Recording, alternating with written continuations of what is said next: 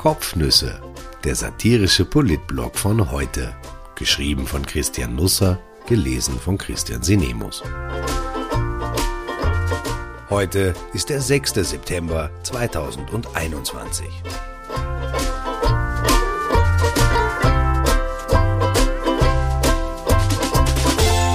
Das virologische Duett. Schuhbänder, eine Kanzlerfirmung und die Taliban. Bringen Sie das einmal unter einen Hut. Das wird jetzt vielleicht etwas intim. Ich hoffe, Sie verzeihen mir diese montägliche Zudringlichkeit. Aber ich finde, jetzt, wo alle wieder mit dem Zusperren flirten, sollte man gegensteuern, sich öffnen und aus seinem Herzen keine Mördergrube mehr machen. Unsere Gehirne sind im letzten Jahr etwas nachdenklich geworden, fast melancholisch. Mit dem Herzen denkt es sich eindeutig besser. Jedenfalls, um mich zu outen, ich besitze ein paar schwarze Schuhe, in die schlüpfe ich hinein, ohne die Schuhbänder zu öffnen, und das seit Jahren. So, jetzt ist es raus. Bis jetzt hat es wunderbar geklappt. Wenn ich alleine daran denke, wie viel Zeit ich gespart habe, macht mein Herz einen großen Sprung in der Mördergrube. Vorige Woche aber war ich auf dem Weg in die Arbeit und das Schuhband meines linken Schuhs ging auf. Ohne Vorwarnung, ohne Grund, nach Jahren. Einfach so. Ich bückte mich altersangemessen sportlich. Wenn ich einer Yogalehrerin ins Blickfeld geraten wäre, hätte sie sich mich blitzartig unter den Arm geklemmt und mich im nächsten Park so aufs Gras geworfen, dass sich der niederfallende Hund ganz von selbst ergeben hätte. Mit nun frisch gebundenen Schuhbändern ging ich vielleicht 200 Meter, dann waren sie wieder offen. Also von vorne, bücken, zubinden, Yoga, 200 Meter, alles beim Alten. Ich probierte vielerlei aus, fester binden und ganz leicht, Masche breiter machen und enger, Nichts half. Nicht an diesem Tag und nicht an den folgenden. Ich wurde immer zorniger. Ich wollte schon mitten auf der Straße stehen bleiben und meine Schuhbänder anbrüllen. Was wollt ihr eigentlich von mir? Ich meine, ich zeige denen die ganze Welt. Ich war mit meinen Schuhen sogar in New York und in Peking. Glauben Sie, ich habe irgendwann einmal ein Wort des Dankes gehört, ehe Sie in Ihre Mördergrube hineinhören müssen? Die Antwort lautet Nein. Das Ärgerliche an Schuhbändern ist, dass sie so undeutlich reden, so wie kleine Kinder, die in die Küche stürzen, weil sie eine Biene in die Fußsohle gestochen hat. Irgendwie liegen gleichzeitig alle Buchstaben übereinander. Deswegen hört den Schuhbändern auch niemand zu. Wozu auch? Man vernimmt in der Regel nur dieses übliche Gesudere, das schon Alfred Gusenbauer genervt hat. Immerhin, der Ex-Kanzler bekam von seiner Suderantenpartei nun die Viktor-Adler-Plakette geschenkt, die höchste SPÖ-Auszeichnung. Du hast bewiesen, dass sich ein langer Atem auszahlt, ehrte ihn die aktuelle Parteivorsitzende Pamela Rendi-Wagner und war für sich guter Hoffnung.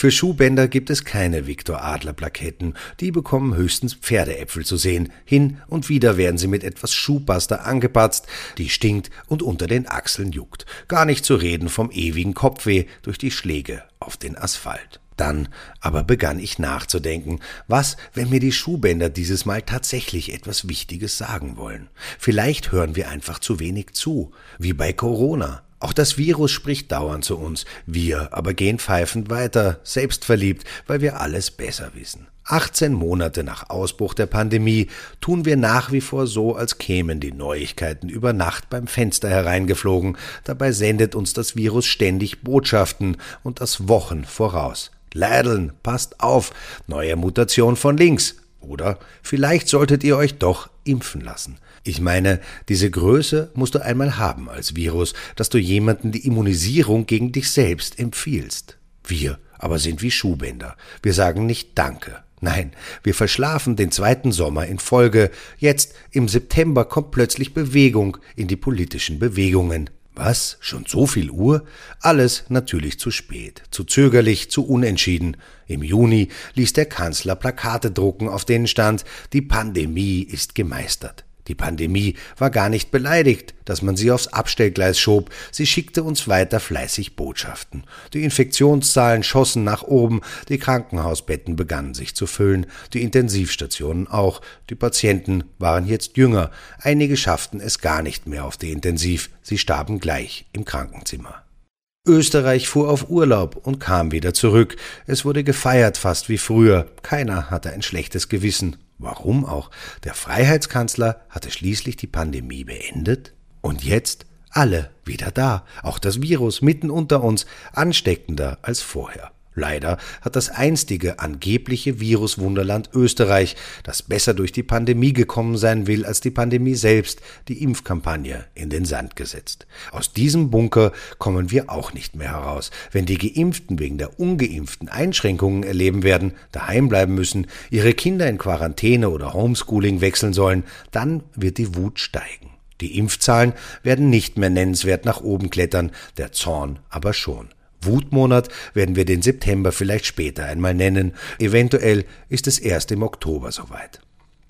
Aber es gibt ja den Gesundheitsminister Wolfgang Fastlane Mückstein. Letzte Woche sagte er, dass er schon einen sehr konkreten Plan für den Herbst hätte. Diesen Sonntag erzählte er der Krone, dass er seinen sehr konkreten Plan bereits dem Kanzleramt übermittelt habe. Was darin steht, verrät er nicht.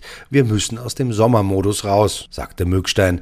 Ich weiß jetzt nicht, an wen sich der Appell richtete, denn ich kenne haufenweise Menschen, die waren gar nie in diesem Sommermodus drin, sondern hatten schon im Juni, spätestens im Juli sehr konkrete Vorstellungen davon, was im Herbst auf uns zukommen wird.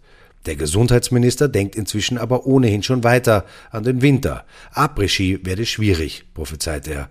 Hm. Der sehr konkrete Plan liegt dem Kanzleramt einmal auf der faulen Haut. Am Mittwoch um 8.30 Uhr bittet die Regierung dann wie früher die Experten und die Landeshauptleute zu sich. Da erfährt Mückstein dann, was von seinem sehr konkreten Plan übrig geblieben ist. Die Erfahrung zeigt, sehr konkret oft recht wenig. Zunächst hobeln die Fachleute daran herum, dann schremmen die Bundesländer etwas ab. Zum Schluss kommt der Kanzler und baut sich aus den Resteln sein eigenes Schaustück zurecht, indem er das Beste aus seinen beiden Welten außen andübelt. Alle anderen Parteichefs hatten schon ein Sommergespräch. Sebastian Kurz absolviert jetzt gleich zwei innerhalb von 24 Stunden. Heute sitzt er im ORF Lou Lorenz Dittelbacher gegenüber. Ich glaube, er wird sehr oft Frau Lorenz Dittelbacher zu Frau Lorenz Dittelbacher sagen. Gestern war Sebastian Kurz bei Servus TV zu Gast. Michael Fleischhacker befragte ihn mit zitronigem Gesicht. Die Sendung wurde in St. Marx aufgezeichnet am früheren Rinderhof, heute ein Medienzentrum werden jetzt zuweilen Wahrheiten geschlachtet? Kurz kam fünf Minuten vor der Aufzeichnung direkt von einer Firmung im Familienkreis in Niederösterreich, seiner zweiten Heimat oder ersten, je nachdem. Ehe die Show losging, putzte er sich noch selber schnell die Schuhe. Hundert Leute seien in der Kirche gewesen, erzählte er, auch das Wirtshaus sei danach voll gewesen. Durch die Impfung leben wir absolut in der Normalität. Das Leben findet wieder statt. Das ist gut so. Für das Virus in jedem Fall. Mückstein wird es nicht leicht haben, den Kanzler von seinem sehr konkreten Plan zu überzeugen. Mit großen Würfen rechne ich am Mittwoch nicht. Ein paar kleine Verschärfungen, das Wort wird tunlichst vermieden werden, in der Nachtgastro vielleicht, ein bisschen mehr Maske, sonst kommen wohl eher Appelle. Impfen lassen, aufpassen, Schauen wir einmal. Österreich ist längst auf einem Weg eingeschwenkt, den auch die Israelis und die Briten beschreiten. Das Virus, von dem der Kanzler gestern sagte, dass wir es auch in zehn Jahren noch haben werden, soll durchrauschen durchs Land. Die Geimpften werden mehrheitlich geringe Probleme haben, die Ungeimpften sollen schauen, wo sie bleiben.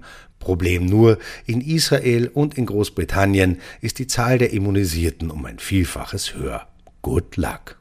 Ich wünsche einen wunderbaren Start in die neue Woche und ins neue Schuljahr. Inzwischen hält mein linkes Schuhband übrigens felsenfest, ohne dass ich erahnen kann. Warum? Dafür geht mein rechtes ständig auf. Dank Wolfgang Mückstein weiß ich aber jetzt, was ich zu tun habe.